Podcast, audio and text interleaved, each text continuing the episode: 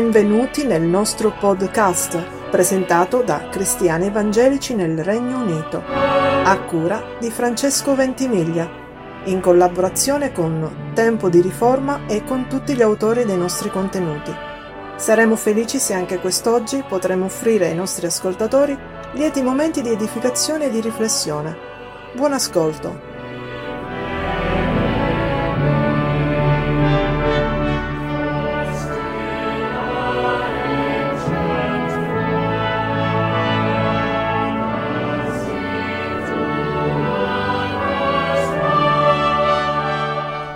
La parola catechismo deriva da una parola latina e greca che significa istruire a viva voce.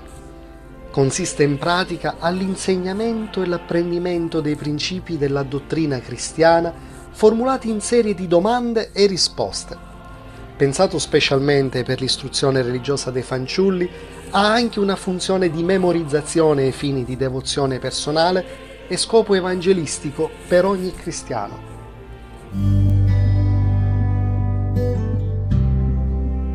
Dal Catechismo minore di Westminster leggiamo la domanda numero 10. In che modo Dio creò l'uomo? La risposta.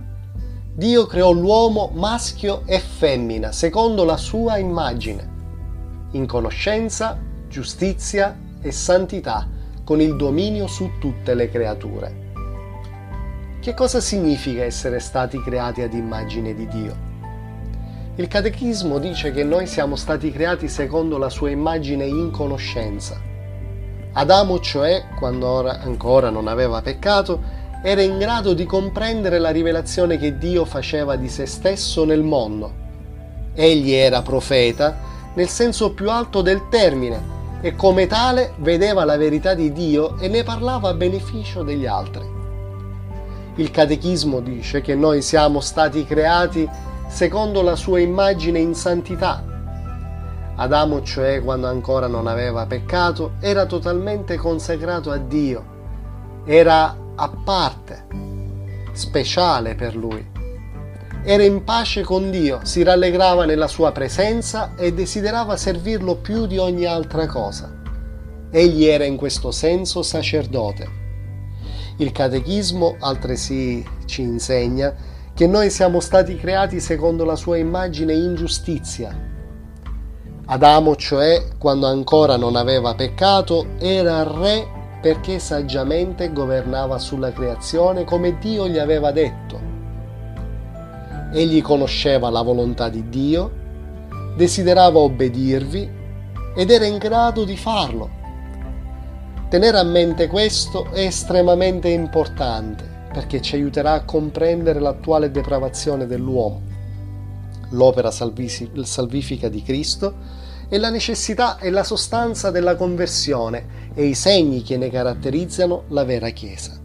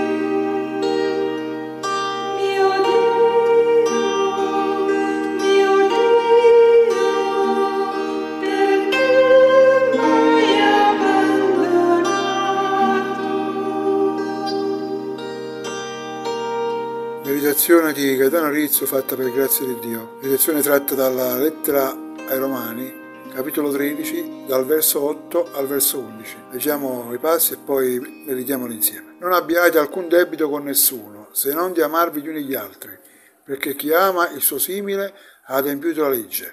Infatti questi comandamenti, non commettere adulterio, non uccidere, non rubare, non dire falsa testimonianza, non desiderare, se vi è qualche altro comandamento, si riassumono tutti in questo. Ama il tuo prossimo come te stesso. L'amore non fa alcun male al prossimo. L'adempimento dunque della legge è l'amore. E questo tanto più dobbiamo fare, conoscendo il tempo, perché ormai è ora che ci svegliamo dal sonno poiché la salvezza ci è ora più vicina di quanto credemmo. Fin qui i versetti della parola di Dio. Questi passi veramente sono come una lama che colpiscono il nostro cuore, tagliano in profondità fino a dividere l'anima dallo spirito, la legge e l'amore. Prende come l'Apostolo Paolo, parlando proprio della legge, indicando i vari comandamenti come l'adulterio, l'uccidere, il rubare, il falsa testimonianza, desiderare, tutti i comandamenti che ci dicono come ci dobbiamo rapportare con il prossimo, alla fine, ispirato dallo Spirito Santo, dice giustamente che tutti questi comandamenti, appunto tutti questi divieti, si riassumono in un solo comandamento, ama il tuo prossimo come te stesso. Amando il nostro prossimo, noi ovviamente, guidati dalla parola di Dio, agiamo di conseguenza.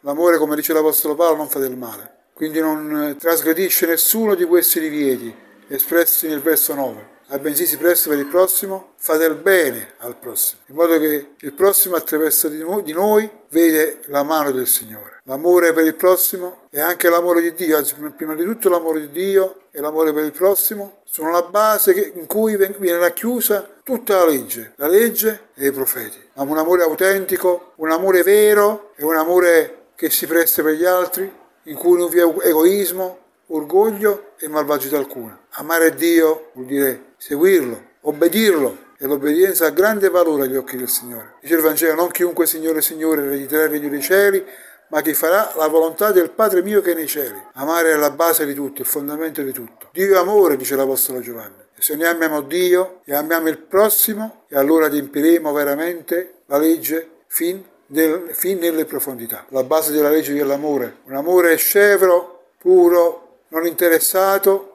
un amore che veramente cerca di fare un bene autentico al prossimo, innanzitutto a Dio e per amore del suo nome anche al prossimo. E l'amore più grande è questo, che Dio ha tanto amato il mondo che ha dato il suo unigenito figlio, affinché chiunque crede in lui non perisca, ma abbia vita eterna. Sia benedetto il nome del Signore. Credere in Cristo, far sì che, che Cristo abiti nella vita di ognuno che ha creduto in lui, vuol dire trasparire Cristo Vuol dire veramente essere usati da Lui e far sì che le persone vedano Cristo attraverso tutti coloro che hanno creduto nel suo nome benedetto. E allora veramente, veramente non amiamo il Signore solo a parole, non amiamo il prossimo solo a parole, bensì in fatti e verità. Il Dio non ama gli ipocriti, ma coloro che veramente uniformano la loro vita alle sue giuste norme. Questo si può fare solo per la grazia immeritata di Dio, quella grazia che Dio ci ha, ci ha elargito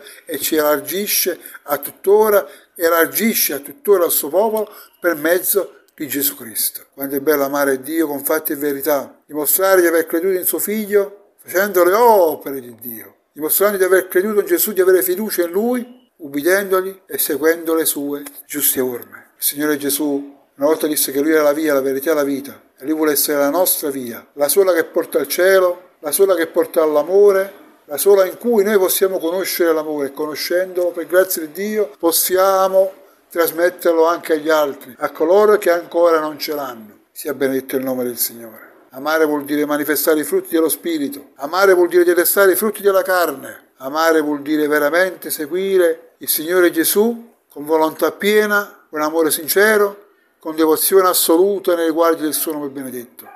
Il Signore Gesù fece la volontà del Padre suo fino alla morte in croce, non risparmiandosi e non titubando. Il Padre così vuole che noi seguiamo il suo figliuolo, il nostro Signore e Salvatore Gesù, senza riserve. Sappiamo che è difficile, sappiamo che in questo mondo noi avremo tribolazione, ma sappiamo che in noi vive colui che ha vinto questo mondo e che ha vinto il principe di questo mondo. Dimoriamo quindi nella sua parola, noi che siamo figli suoi, e parliamo di lui, di Cristo, a coloro che ancora non lo hanno ricevuto. Parliamo loro, diciamo, diciamo, annunciamo loro, ammoniamoli a ravvedersi e a credere nel Figlio di Dio, affinché possano ottenere la salvezza mediante il suo nome benedetto. Sia benedetto il nome del Signore. Chi ama Dio non commette adulterio, non uccide, non ruba, non dice falsa testimonianza e non desidera né la donna né la roba d'altri, ma desidera solo una cosa, fare la volontà di Dio, e cioè amarlo ama il tuo prossimo come te stesso, dice il Vangelo, dice la legge. E ama Dio con tutto il tuo cuore, con tutta la tua anima e con tutta la tua mente. Per questo, giustamente l'Apostolo Paolo poteva, dice, poteva dire pardon,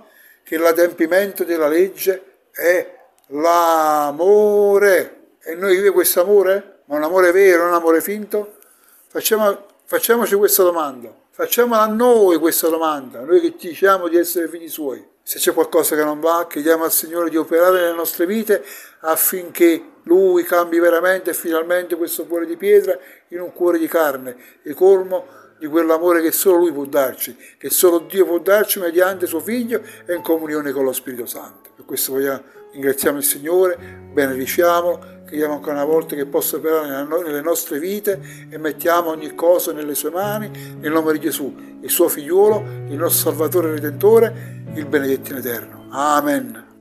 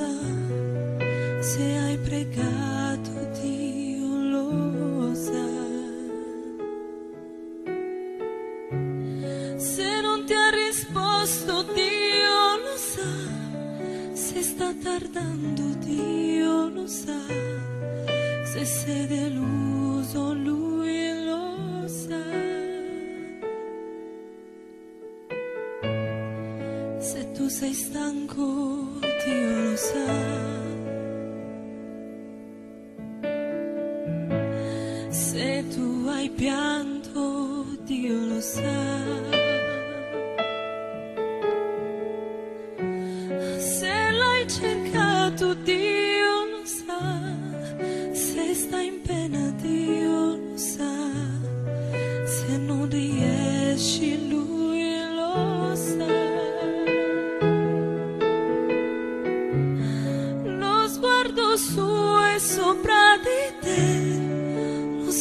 Suo è vicino a te, finché tu non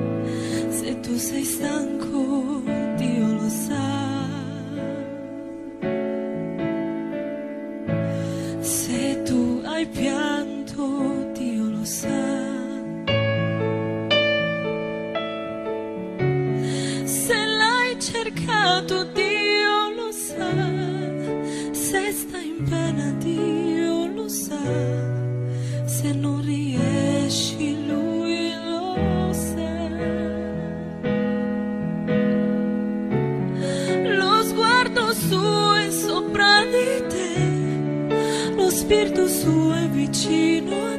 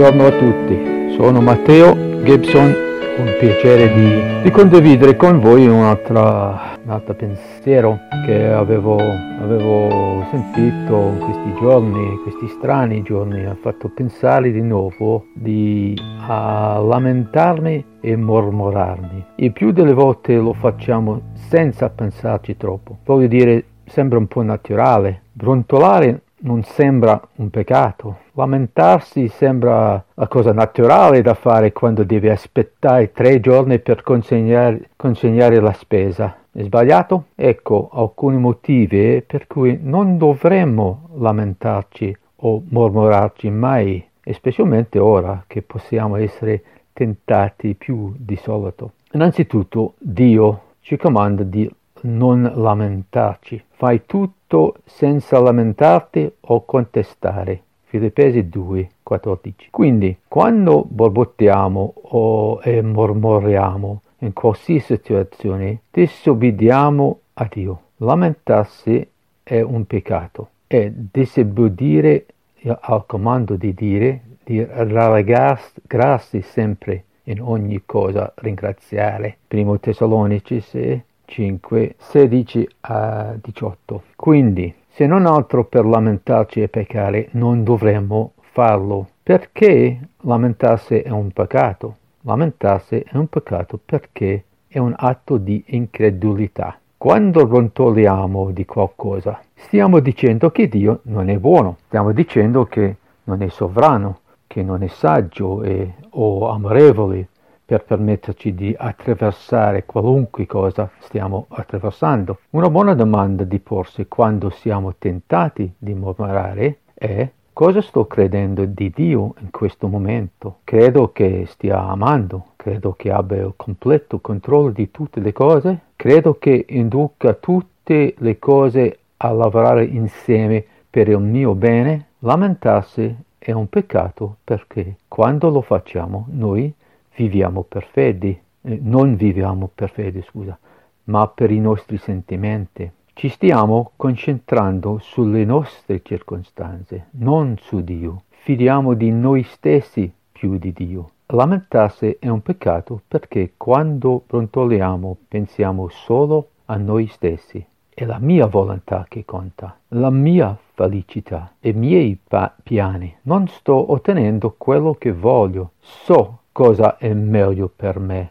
Lamentarsi è un peccato perché è un ca- una cattiva testimonianza. Fai tutte le cose senza lamentarti o dispetti affinché tu sia irreprensibile e innocente, figlio di Dio, senza imperfezione nel mezzo di una generazione storta e contorta, tra le quali risplende come luce nel mondo, dice Filippesi 2, 14 e 15. Quando piangiamo e gemiamo, non siamo irreprensibili, e innocente. Non ci stiamo comportando come figli di Dio senza imperfezione nel mezzo di una generazione storta e contorta. Non stiamo riuscendo a brillare come luci nel mondo. Le persone ci guardano, specialmente quando attraversiamo momenti difficili. Amici e parenti non credenti ci stanno guardando. I nostri figli ci stanno guardando. Quando Paolo e Barnabo e Barnaba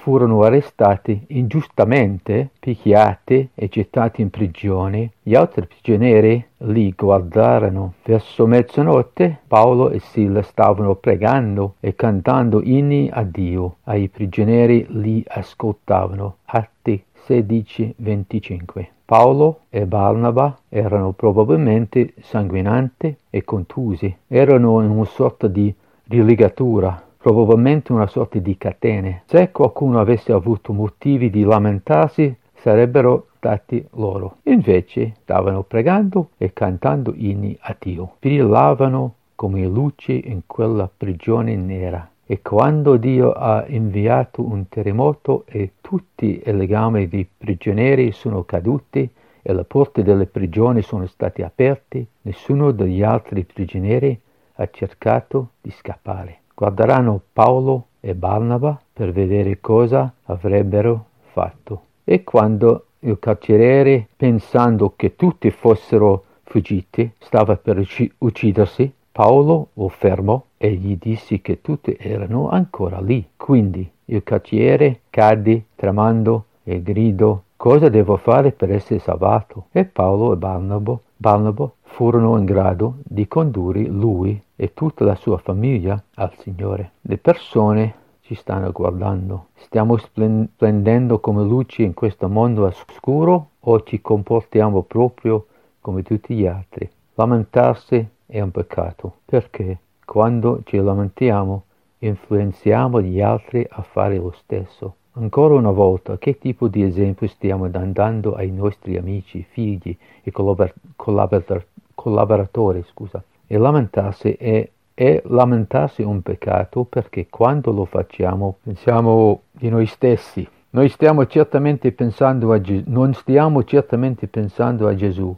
e a cosa possiamo fare per glorificarlo. Non stiamo pensando a quello, a quelli che stiamo influenzando. È tutto su di me quello che voglio, mio tempo, il piacere è tutto mio, le mie, mie finanze, quello che non sto ottenendo, quello che devo passare, io, io, io. Oltre a tutte queste cose, il brontolio non cambiano una cosa, non migliorerà nulla, certamente non spingerà il Signore a benedirci, non ucciderà il virus corona, non renderà questo periodo di quarantena il meno piacevole o breve. Il piagnistio ci fa stare peggio, ti rende più infelice, più negativo, ci deruba di gioia. Bene, potreste chiedere che cosa dovrebbe, dovrebbe fare al senso del reclamo. Innanzitutto, non possiamo fare nulla con le nostre forze. Abbiamo bisogno dell'aiuto e della grazia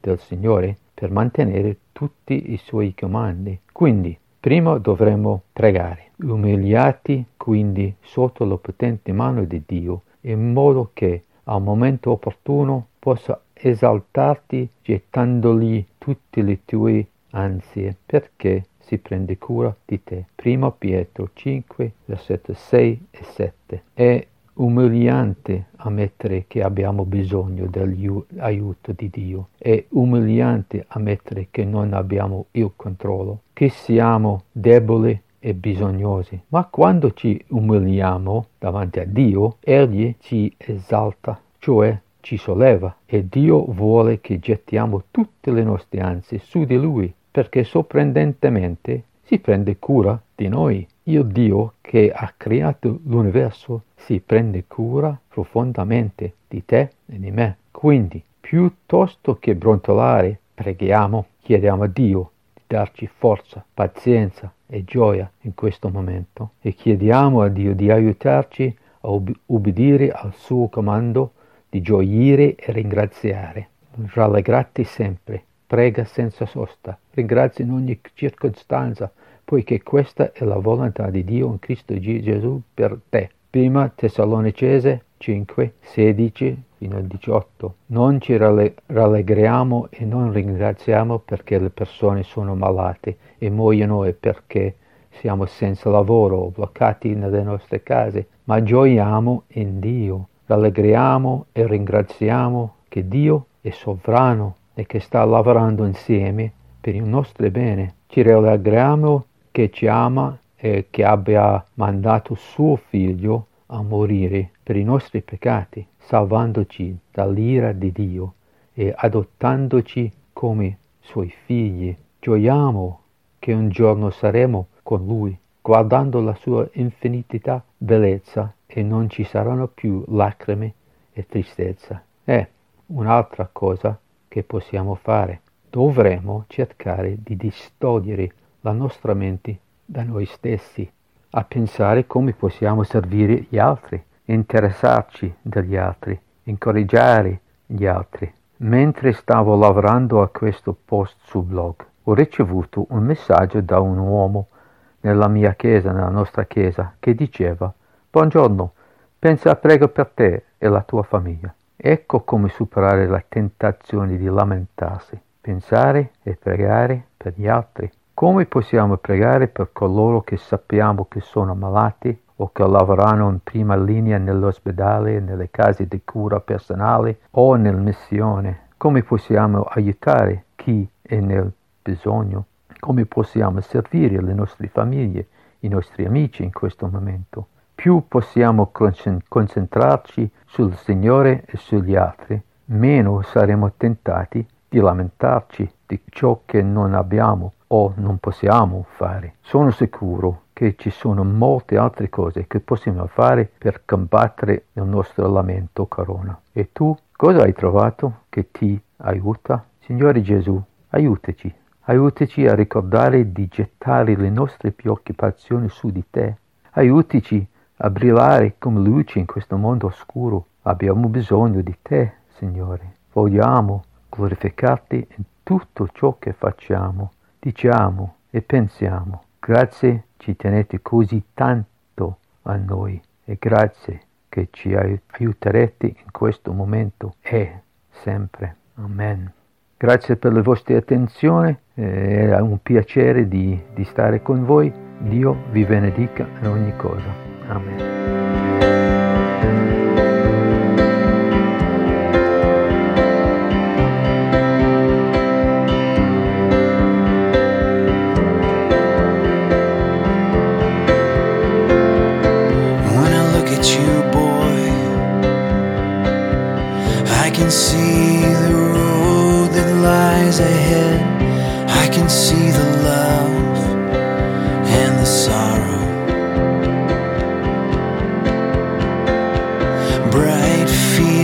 joy.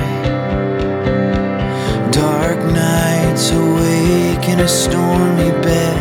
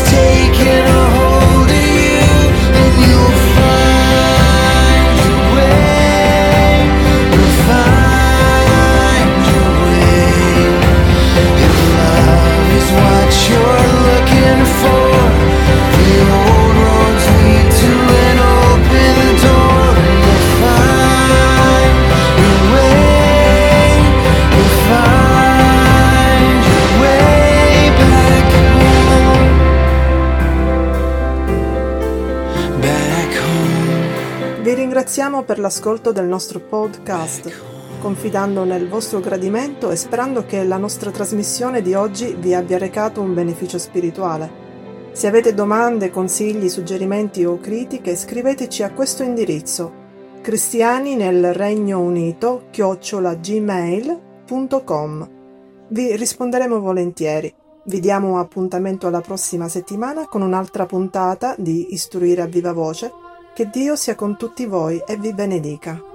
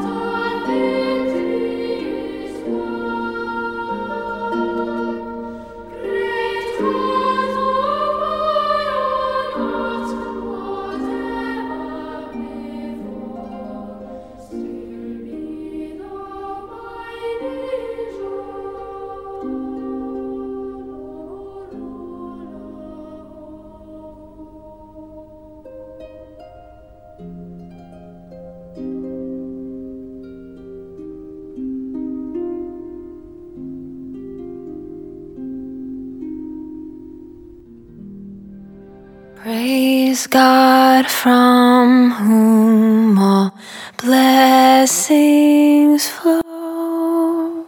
Praise Him, all creatures here below.